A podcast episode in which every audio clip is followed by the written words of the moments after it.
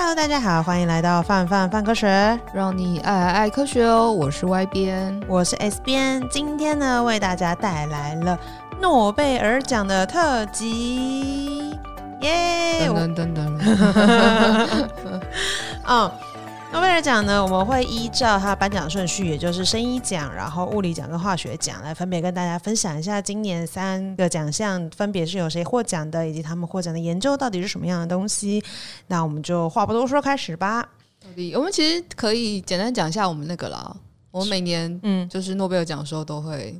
一起看直播，没错，我们会严阵以待，关在小房间，然后就会一边听直播，一边看他们的新闻稿，然后告诉大家说这次有什么研究。是的，是的。但今年挺平淡的，我也不知道是我们心态开始老了，还是 他真的比较平淡一点。应该是我还我还记得我去年很紧张哦，为什么？因为去年的对我来讲真的有点难，就是哦，去年物理真的蛮难的，对，然后然后我这个化学好像对我来讲也挺难的哦，然后就会有一种你。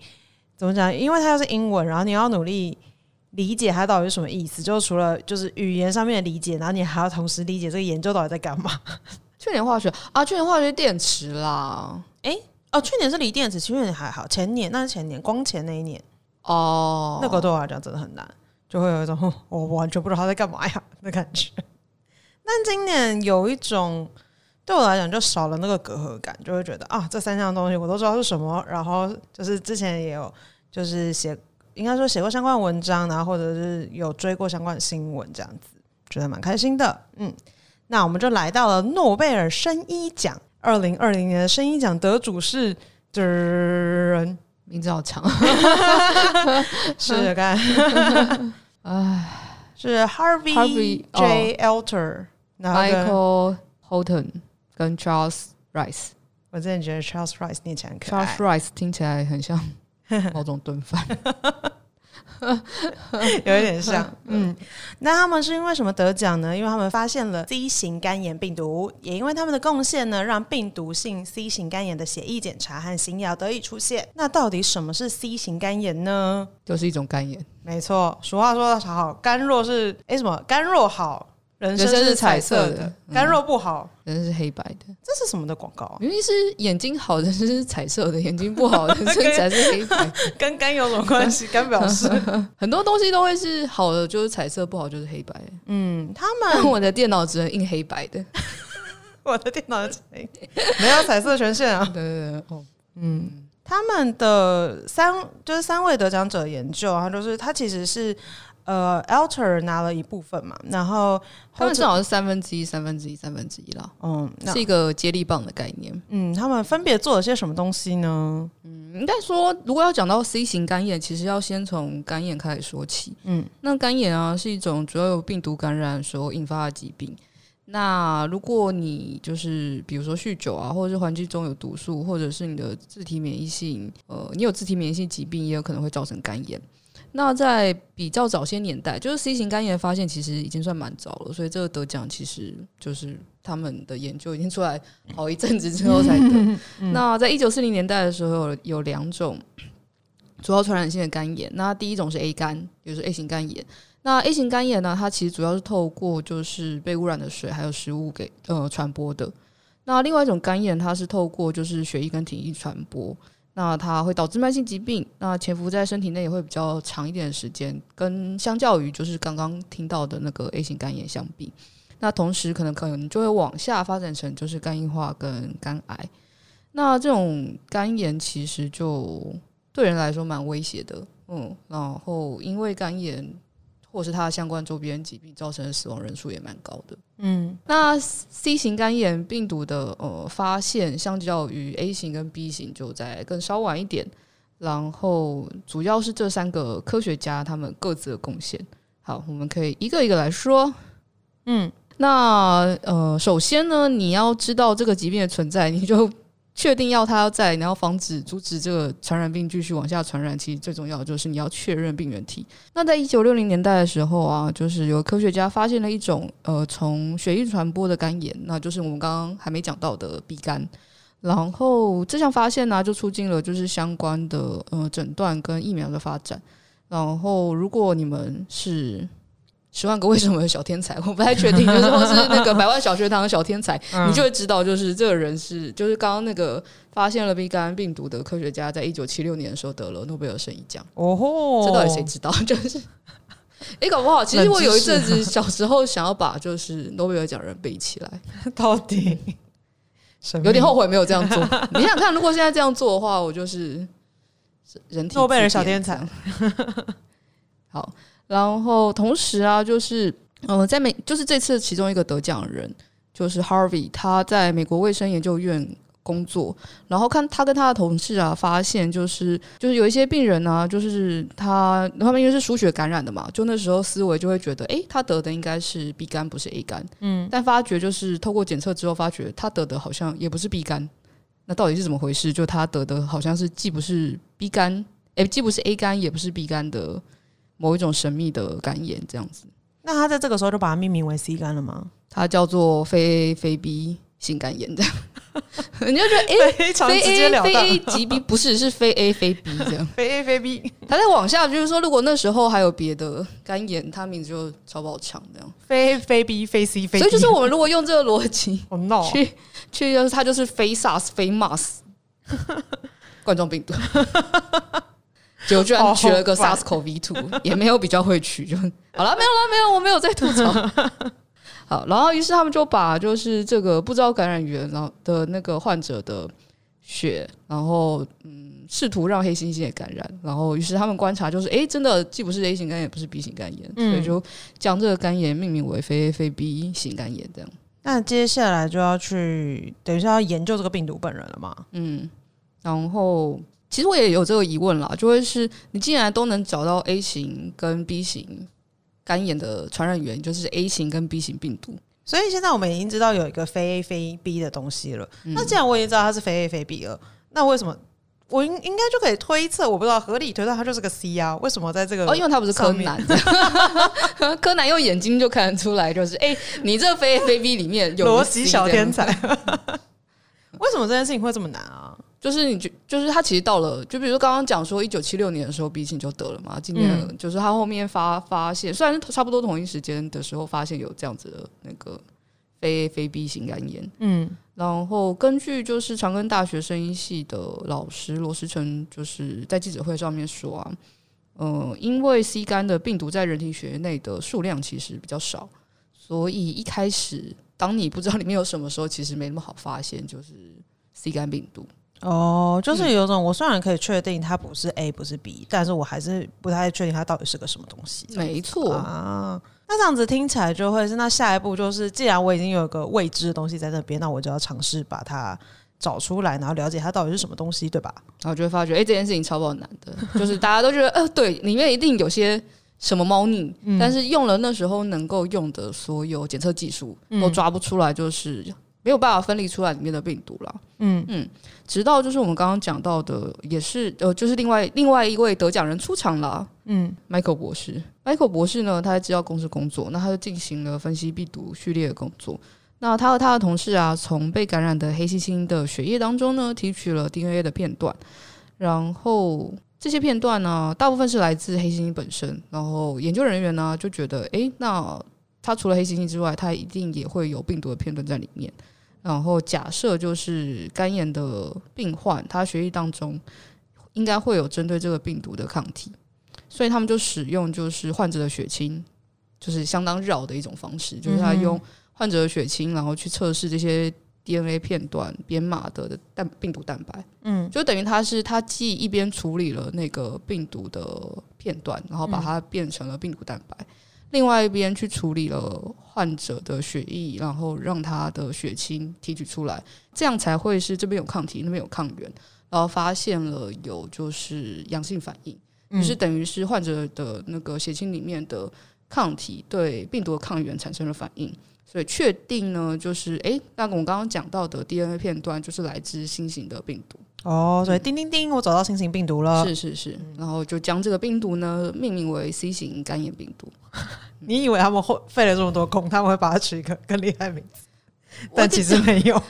我觉得这样蛮好的，这样等你就知道顺序，就是 A 型先发现，再 B 型，然后 C 型，不是很好吗？要这样朴实一点比较好吧？就是如果他取一个太帅的名字，比如说 SARS-CoV-2，不要一直叫 SARS-CoV-2，到底是什么病毒？你知道他在 SARS 后面，然后是一种冠状病毒，其他都不太确定。嗯，那这个肝炎病毒跟所谓的肝炎之间的关系到底是什么呀？应该说，他们尽管这个样子，呃，提取，呃，尽管这样子找到了就是这个新的病毒。但其实还是没有办法回答说，就是诶，到底是不是这个病毒本身引起的疾病？嗯，因为他们只是在患者血液当中，就大概就迂回一点，呃，直接简单一点讲，就是他们在患者血液当中发现了新东西，嗯，但不太确定这个新东西是不是就就真的是造成 C 型肝炎的最大的那个凶手，嗯，所以为了回答这个问题呢，我们第三位得奖者出现了，噔噔噔噔。他是他是查尔斯，他是查尔斯什么？查尔斯博士，查尔斯博士呢，跟他的同事呢，呃，在就是研究这个病毒的时候，发现啊，就是这个病毒的那个基因组的末端有一个之前没有注意到的区的区域，然后觉得这个区域可能应该是对病毒来说非常的重要。然后他们就观察到了，就是分离出来的病毒样本当中有遗传变异。那怀疑就是因为你分离出来嘛，然后如果它有遗传变异，它就你分离出来的病毒就不会像是没有被分离出来的，它本来在你身体里的病毒有一样的功能。嗯哼，嗯，你就想象就是它被移出来的时候，可能掉了颗轮子之类的，它就再也不是原来那辆车。对对对，嗯，对，大概这种感觉。嗯，然后他们就假设就是因为。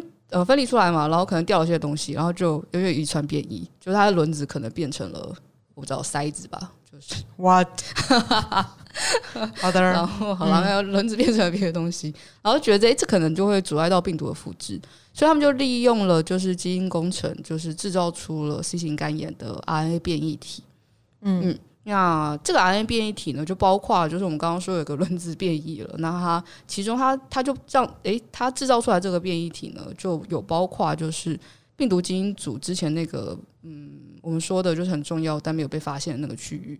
然后他们就把这个 RNA 变异体注射到黑猩猩的肝脏当中，然后发现能在它黑猩猩的血液当中检测到病毒，然后观察到了就是跟肝炎患者相似的病理变化。所以这样其实就能证明了 C 型肝炎病毒是透过输血引起的肝炎的病毒。这样啊，原来如此。所以其实三位得奖者，他们就是分别在不同阶段，真的像刚刚一开始讲的，就是他们像是接力赛一样的概念，然后完成了就是 C 型肝炎的发现。这样子就是从一开始我在临床上观察到这个现象，然后接下来我在基础科学研究的时候去找出它到底什么样子的病毒。这样子，嗯，真的是很棒的感觉。那我们刚刚这样子从头到尾一直讲到 C 肝 C 肝啊，其实 C 肝就是大家好像多少会有听过，但其实有些人可能不是很确定说，所以 C 型肝炎到底会对我们的身体造成什么样的影响呢？其实 C 型肝炎我们过去在讨论的时候，有的时候会跟 HIV 一起讨论，就是因为他们两个的传染途径其实相同。那我们在感染 C 肝病毒之后，百分之九十的人呢，在急性期其实没有什么症状。是在感染之后两周到六个月之内，会出现一些很轻微的，比如说倦怠啊、胃口变差啊、工作劳累的感觉，这样子。就是大家可能会以为，就是哎，我只是平常上课上学太累，那其实是感染了 C 型肝炎。那他过了一段时间之后，他才可以测到所谓的 C 肝抗体。我们刚刚一开始有讲到说，C 肝其实会发展成一些慢性的，就是肝脏相关的疾病，所以有大概有百分之五十到八十的人会变成慢性的 C 肝。那在这些患者当中呢，还会有一些人会出现肝硬化甚至肝癌的呃相关症状。那我们常常听到就是广告里面说肝是沉默的器官，所以就是基本上有的时候，当你身体已经很不舒服的时候，可能已经到了比较末期，就是它比较相对而言比较难发现了。嗯，那 C 肝的话，我们刚刚说了，它的传染途径跟 HIV 相同，那它也很容易会借由比如说输血啊、共用针具啊或刺青啊等等的方式去传染。嗯，所以说，这整个研究其实对于人类来讲很重要的一个贡献，就是它可以让我们就是知道有这样子的传染途径，然后因此去避免它。比如说，像是根据卫福部的资料，我们其实台湾过去也有会有一些案件是因为输血而感染肝炎的。那在里面大概就是有百将近七十趴的人是因为输血感染了 C C 型肝炎。嗯，不过因为民国八十一年之后，我们就知道了有这件事情，然后也把它纳入了检测的项目里面，所以就避免了这样的事情发生。我觉得还蛮振奋人心的，就是这样子的感觉，就是它没有什么很浮夸或很炫目的概念，然后但是它真的就是朴实无华。哦，朴实无华，但就是对人类的福祉有很大的贡献了。嗯，因为像就是这次诺贝尔奖的那个，就是新闻稿里面他有写到，因为如果我们可以继，就是接下来可以继续推动就是 C 肝的检测，然后因为现在也有 C 肝的药剂开发嘛，然后如果可以扩大就是药剂的投放的话，就某个程度上有可能就可以让这件这种疾病就是在人类中绝迹，就像我们消消灭天花一样那种感觉。应该就是大家之所以现在对 C 肝这件事情比较没有感觉，是因为，因为它其实大部分大家感染就是已经会检测，或是已经可以大部分被治疗了啦。对，相当好，相当好。那我们接下来就来到了第二个奖项，也就是二零二零的诺贝尔物理奖。今年的诺贝尔物理奖呢，分为两个部分，一半呢颁给了 Roger Penrose，另外一半呢则由 Reinhard Genzel 跟 Andrea Ghez 共同获奖，因为他们探讨了宇宙最黑的秘密，也就是黑洞。那 Roger Roger 先生，Roger 博士，Roger 博士，他，我们可以叫他潘洛斯吧，因为感觉大家对啊，大家应该蛮的。对，好，那我们就是称他为潘洛斯。好的，潘洛斯博士呢？他发现了广义相对论可以预测黑洞的存在，这是我们以为我们已经知道，但其实我们在那时候并不知道的事情。没错，Genzel 跟 Ghez 呢，他们呢，只是发现了银河系当中的超大质量的物质，这样。嗯嗯，哎，不是，发现了超大质量物体。接下来就让我们来讲讲他们到底。做了什么神秘的研究？我每次看到物理学都觉得非常悬，但因为物理有时候也会很垮，比如说像我们刚刚说光，诶，去年是锂电池嘛，嗯，然后锂电池大家就蛮好想象，然后之前是光潜，然后光前之前是重力波，重力波之前是那个蓝光，然后就会感受到就是物理的领域真的蛮跨的，嗯嗯，然后这次啊就是潘洛斯，嗯。他用了就是数学证明，非常我好像只能称呼他为非常巧妙，因为不能再用更多形容词，因为根本不知道在算什么东西。嗯，基本上完全没有看到。然后证实了爱因斯坦广义相对论跟黑洞之间的关系。那其实有趣的事情是，刚刚说了就是呃，可以用广义相对论证实黑洞，但其实爱因斯坦自己并不相信黑洞的存在。嗯嗯。那什么是黑洞呢？你会觉得就是我们去年嘛看到了黑洞的第一张照片吗？对，拍出了黑洞的照片。嗯、对，我们知道，就是现在我们基本上没有怎么在质疑黑洞的存在。嗯，但是因为在之前呢，其实黑洞是用算出来的。嗯，那所谓黑洞啊，指的是它的质量非常大，然后可以捕捉一切东西，然后就算是光线经过它，其实都没有办法逃出来，逃不出黑洞的掌心啊，是这种感觉。有点难把光光线拟人，但对，就是因为这样，所以才会感。就是会是黑的，因为就是什么东西它都会被，就是都在其中这样子。就是它好像是对一个就是什么东西过去之后，就好像不知道跑去哪里的概念。嗯、那那时候爱因斯坦提出广义相对论，那他其实他提出广义相对论的时候，大大颠覆了大家对于时间跟空间的想象。嗯，那在广义相对论发表之后啊，就出现了第一个就是以理论描述黑洞的内容。嗯，那他是德国的一个一个天文学家，叫做史史瓦西。嗯，嗯，那他就透过了，就是我们刚刚说了，应该非常巧妙且非常复杂的数学公式呢，解释为什么质量超级大的物质可以扭曲时间跟空间。嗯嗯，那所以现在就是我们去年拍到的黑洞的照片，跟黑洞的世界的世界有关系。嗯嗯，那其实黑洞的世界世界的大小呢，其实就被称为史瓦西半径，就是这个跟这个天文学家有关。是，嗯，那在爱因斯坦过世后十年呢、啊，潘洛斯就证明了黑洞的存在，而且他非常详细的描述了黑洞的性质。嗯，那有趣的事情是，就是我们的好朋友数感实验室昨天写一则让人看了觉得很励志的段文章在他们的脸书上面。没错，这篇文章真的是很想跟大家分享，就是因为大家就觉得说，等一下潘洛斯爵士很厉害、啊，就他可以算出来，而且我们刚刚讲的，他是以极其巧妙的方式就是解出来了，他数学应该很好吧？但是并没有，他小时候的时候曾经被老师以为就是数学很差。然后，因为他他的是怎么个差法呢？就我们常常会想说，数学如果很好的话，你感觉算数的速度要很快啊。但他小时候其实算数的速度非常非常的慢，然后导致老师都觉得说啊，就是个数学很烂的小孩。然后老师甚至不太喜欢他，然后要把他就是降到程度比较低一点的班级。可是后来他被降降级之后呢，就遇到了一个老师跟他讲说，哎，你要算多久都可以。因为他这个老师知道说，就是你的数学其实要求的并不是速度，而是深度，就是重点在于思考，而不仅不仅仅只是计算。所以就是解解怎么讲，有点是开启了他的新世界，就不再用时间去限制他，然后他就可以在各式各样的时候，就用自己习惯的速度去算数学，然后也让就是接下来就他就投入了这个领域，然后给了我们非常非常多就是新的发现，这样子。而且我觉得很有趣的事情是他提到说，就其实我们可能都曾经直就是间接的看过，就是潘洛斯爵士的作作品，比如说像是那个电影啊《全面启动》里面有那个无限的楼梯，就是基本上就是他跟他父亲的共同创作。然后另外一方面啊，就是除了刚刚讲到全面启动之外，就是潘洛斯爵士他其实跟艺术也非常有渊源。比如说像是他跟艾雪，就是彼此就是其实还蛮互相欣赏的。艾雪不知道大家对艾雪有没有印象？就他是可以，他有很著名的画作，比如说是画出、啊、对楼梯啊、嗯哦，走不完楼梯，走不完楼梯，然后画出就是用手画出手的纪念碑谷。对，我真的每次看到他的东西都想要纪念碑谷。然后还有那个什么。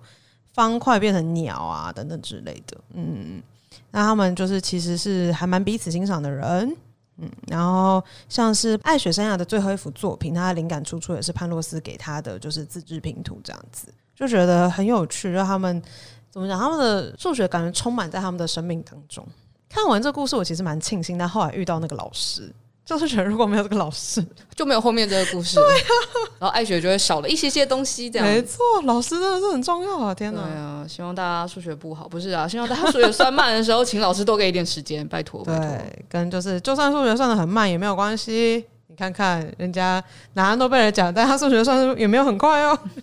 那剩下两位得奖者呢？他们分别率领了团队研究我们银河系的中心，然后一个被称为人马座 A star 的区域。然后啊，他们发现呢、在这个中心区域有非常非常重但是看不到的物体在拉着恒星旋转，然后让他们移动得非常非常快。就我觉得听起来很像灵异事件。就如果你不知道那是怎么回事，它就很像灵异事件，你就觉得是不是自己没睡好？然后，但他们所谓的看到不是看到啦，所以。但就是所谓的看到不是看到吗？是没错啦，对，对，对。但就是在那边，然后就看到他，就是对对对。但是就是哎，讯号怪，然后发生什么事？嗯、我们来看看。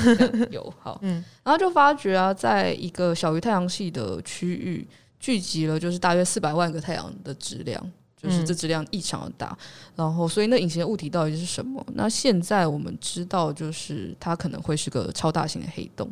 嗯。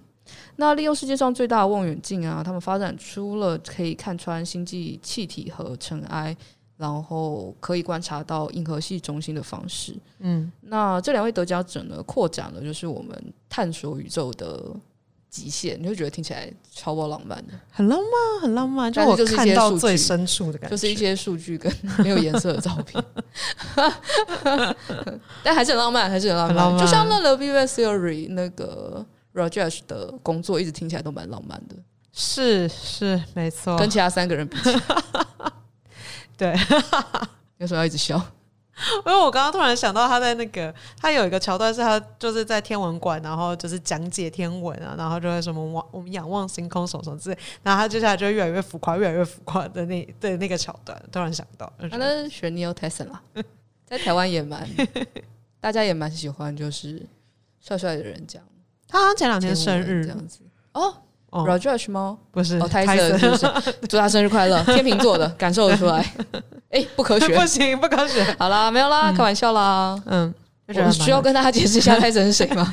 等一下，你有泰森应该好，他是科科普圈的大大大，对，科普区大大。如果我们不把霍金算成科普 科普从业人员的话，他应该数一数二。对啊，而且声音真的好听哦，好在卡尔萨，哎，那因为卡尔萨根已经跟大家说再见了，这样，而、哦、他已经成为了星辰了，哇，对他已经成为星辰，浪漫，好浪漫。啊！那黑洞真的是在去年，尤其是去年，因为拍到了第一张照片，然后所以其实黑洞真的是、嗯、黑洞热了好一阵子，没错。而记得那时候我们去中研院，就是参加那个记者会的时候，嗯、就真的觉得很兴奋，很兴奋呢，是很见证到历史的一刻。哦哦哦哦，然后到后来那个去年中研院开放日的时候，也是就是以黑洞为主题嘛。然后那时候为了要跟就是我们家的读者们见面，我们那时候还发展出了手势，就是他们需要比出黑洞手势。就是什么是黑洞手势呢？其实就是个 C，就你要用手比出一个 C，然后来找我们这样子。然后居然大家还就是真的做了，今年也可以啊，今年是 C 型肝炎 C，都是 COVID-19 C 这样。哎，COVID-19，哎，对，COVID-19 也可以是 C，但我想要让他们做一些更迟的动作，我还没想到，但是就是 再考虑一下。那今年开放日要先报名啦，对啊，就不能跟大家就是野生相遇，对啊，主要是因为疫情的关系啦，嗯，所以就比较小规模这样子。我也感受到就是后来就是拍到黑洞照片的呃计划，其实参与的人数就真的很多很多，就是也有人在讨论什么讨论，就是拍到黑洞第一张照片，团队会得就是诺贝尔奖这样。之前啦，事前预测大家都喜欢预测，基本上都。很难预测到，不太。但是你就会想说，就是哎，他就会跟之前发现重力波一样，就是虽然颁给了某几个科学家，比如说两三个科学家，但他们其实背后都代表了很大很大的团队。真的，表示我们现在就是科学研究已经到了一人之力很难往前推，推推推推推推到你前面的那个境界了。嗯，但蛮喜欢这种感觉的。对，就是大家要努力，然后。就是每个人会参与一部分，然后最后有一个成果，然后我们是整个人类在往前走的感觉，听起来就现在就想辞职啊！什么？等一下，转职，听起来很浪漫。没错。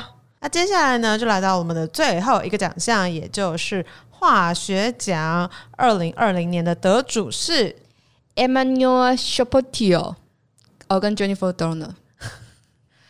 真的有点难发音，我们很努力的，很努力了。对，我们刚刚听完 Google，立马 立马念给大家听，什么都不敢讲的，很难。那他们为什么得奖呢？因为他们开发出了崭新的基因编辑方法，开启了新的里程碑。是 CRISPR-Cas9 真的是，应该大家都觉得会得奖啦，只是时间早晚问题而已。嗯，但这样其实他们是蛮快的吧？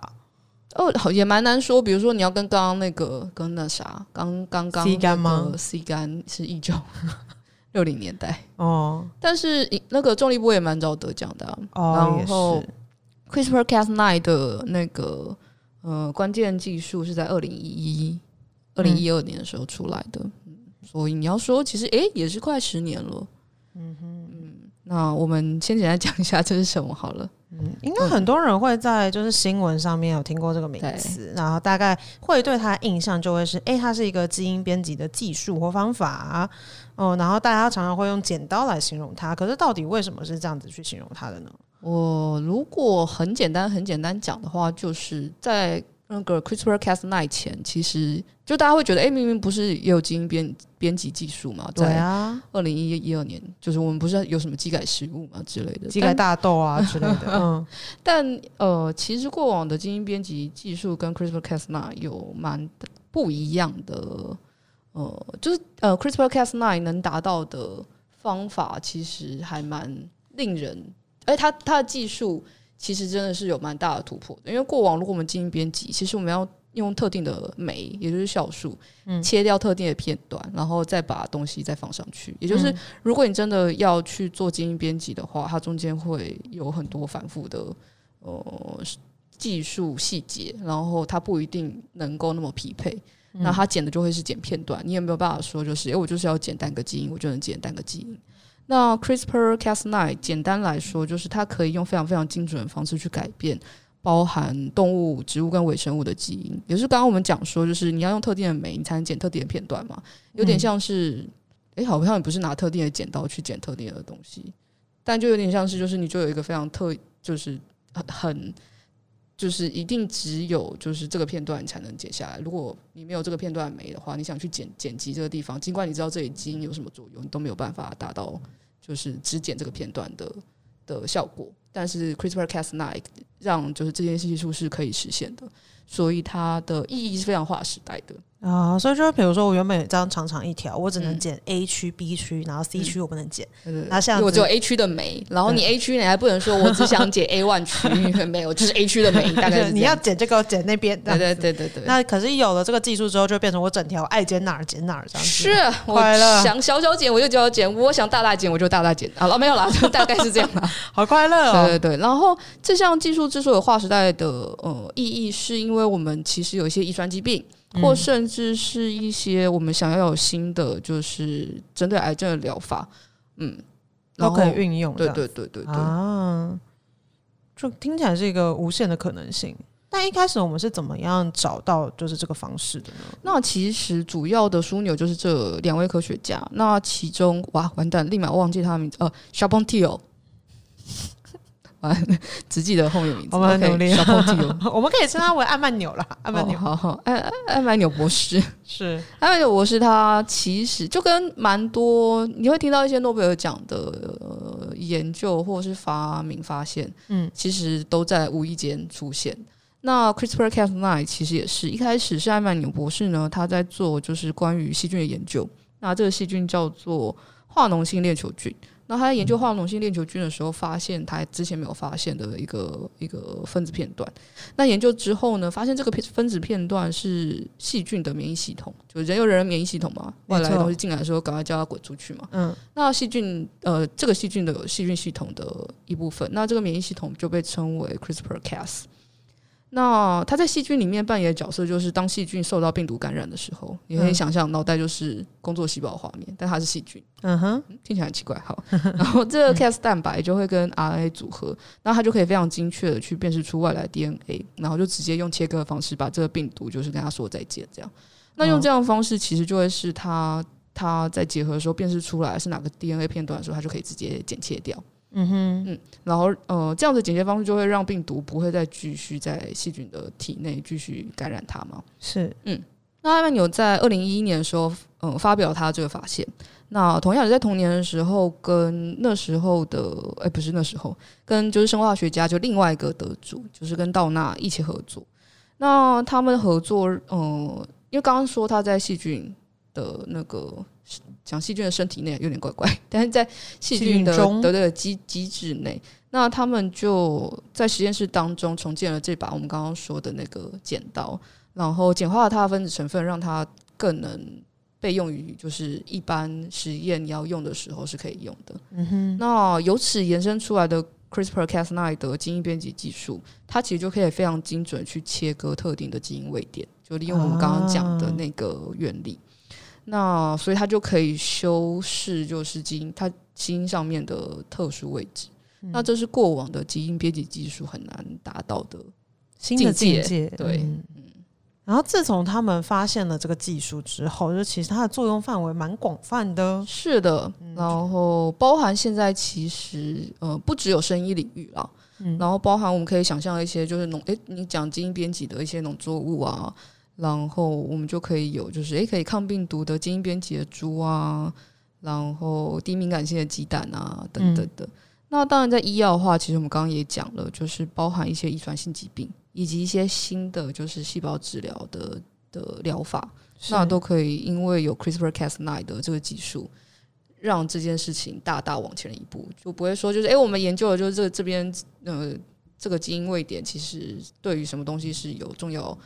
呃，影响的，但我们并没有办法处理它。而是、嗯、我们只要有 CRISPR-Cas9，它其实就很万用的，可以咔嚓咔嚓这样。呜呼，听起来就是一个很方便的技术。也就是有很多东西都等于是因为有了这个技术的发明，所以很多相关研究现在也都在进程中。上次今天的那个记者会的时候，就也有记者在提问说：“哎、嗯欸，那这个技术有没有办法用于，就是比如说治疗 COVID-19 的，就是相关的？”药物的研发等等之类，然后我们就说，哎、欸，其实很有希望的，就在目前有很多各式各样的领域都有应用到这个技术。嗯，但是对于他，就是会想到之前一个非常非常大的风波事件。哎呀，也就是贺先生、贺大大、贺建奎，他其实也是博士啊，贺博士啊、哦，他真的好令人纠结哦。是，是在二零一八年的时候。二零一八年十一月二十六号的时候，哎，我的生日是二十九号，大家外边的生日是二十九号，不要这样。我们的地址是，就是欢迎寄礼物来。谢谢，谢谢大家，谢谢祝我生日快乐。这个是就是在二零一八年的时候，他那个时候在中国南方科技大学担任研究者。那他在他宣称呢，他的研究团队利用了 CRISPR-Cas9 的基因编辑技术，修改了一对双胞胎的基因，然后让他们可以天生免疫于艾滋病。可是这个消息出来之后，就真的是大家都很震惊，因为第一个是现在的技术并没有被就是许可用于人体，然后跟人类胚胎了。对，哦，不能是。用于人类胚胎，然后另外一个就会是其实不需要用到这样子的技术吧。那个时候要免疫于艾滋病这件事情，好像有人说不符合比例原则啦，也有说他其实根本可能有隐藏的，就当然会有一些阴谋论嘛，就是说这有隐藏的然后那时候他发表的时候，正好是在就是人类人类。基因诶，人类基因组编辑的那个一个蛮大的研讨会之前，在二零一八年的时候，然后那时候就大家都炸锅了，没错。然后他还很厉害，去参加这个研讨会，我真的觉得很神秘耶！天哪！然后那是诶，当诶发生的当场，我们就开了看了直播，对，没错。然后写了快讯，然后那时候看直播的时候，就会觉得。真的是他在他在那里，你就完全感受到 台下的人全部都想定死他，真的真的，而且是而且不是不是记者，而是就是研究者们，然后就是你有感受那个氛围，想说这人到底在干嘛？啊天哪，很烦。嗯，然后尽管这样，他就也就这样不了了之，各种打各种打打太极。对、啊，然后后面，但他就消失了，所以，因为他那天他等于是那个时候在峰会上也没有讲什么新的东西嘛，对，然后就是什么东西都很迂回在，然后在后面就是他有被判刑嘛，哦，然后就没消没息了，对，也是很令人纠结的一个，蛮纠结的，蛮纠结，对啊，跟其实，因为其实往下是不是要说我们之后如果有时间可以来做个一集？对，我们可以做个一集，因为那个我觉得是双胞胎，所以你其实很。就是怎么讲？我觉得好像比较，因为虽然他有他宣称有这个研究结果，但其实大家没有办法证实嘛，就会觉得好像以比较就是不理性的方式，就会希望就是其实他都是在骗人。就是我觉得不然真的小孩这样生出来，那压力好大哦。就是我也不知道各式各样的伦理问题，就觉得大家唉。是的，所以就是当科技发展跑在世界面前，其实科学家有蛮多要做的事了，真的。然后这次的得奖者道纳，其实在那时候有发表声明，他觉得就是从事实验的研究者必须要能充分解释为什么，就是那时候他在是对贺建奎讲好了，嗯，为什么要破坏关于就是 CRISPR 在人类胚胎上使用的国际共识？因为大家那时候其实还没有相关的。规定出来，其实现在也还没有个定论。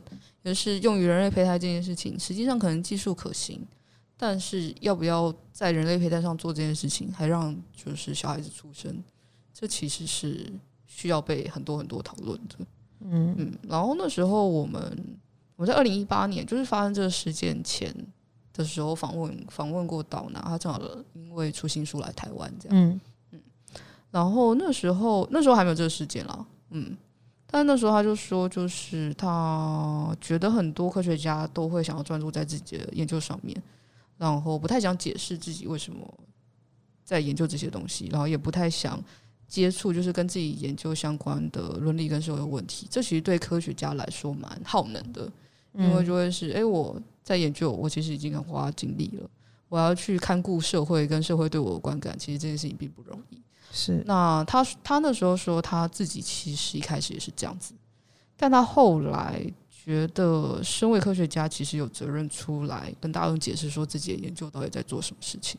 嗯嗯，你就会觉得，唉，如果所有科学家都能这样做，那就好了。但其实这件事情仍然不容易啦，尤其我们做泛科学的时候可以感受到，你如果常常就是其实做科学研究跟要对大众解释你在做什么，这是很难的一件事情，相相相相 相当不容不一样的技能。对，嗯，所以的确我们会有倡议说，哎，中间有转移者挺好的，所以我觉得我们工作挺好。是没错。好，所以反过头来，其实至于一般人，我觉得也是，就是 CRISPR 对我们的影响是会是非常广的。然后它对我们的，它一定会在我们未来相关技术发展或者是医药学的发展当中占了非常非常重要一块。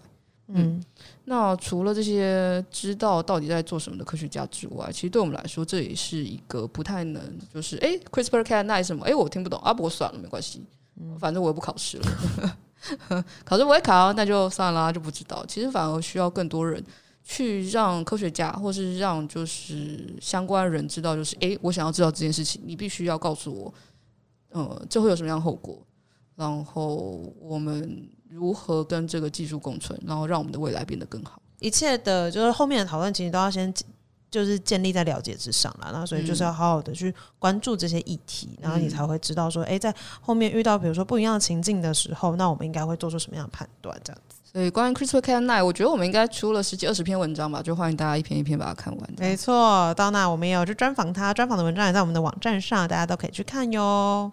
那以上呢，就是本集范范范科学的节目内容。如果你喜欢我们的频道，觉得有收获的话，欢迎订阅我们的 Podcast。另外呢，如果你们也可以支持我们的科学生计划，那我们就下次再见喽，拜拜。以上就是本集范范范科学的节目内容，欢迎订阅我们的 Podcast 频道。另外，如果你也喜欢和我们一起聊科学里的大小事，欢迎加入我们的斗内范科学，支持好科学计划。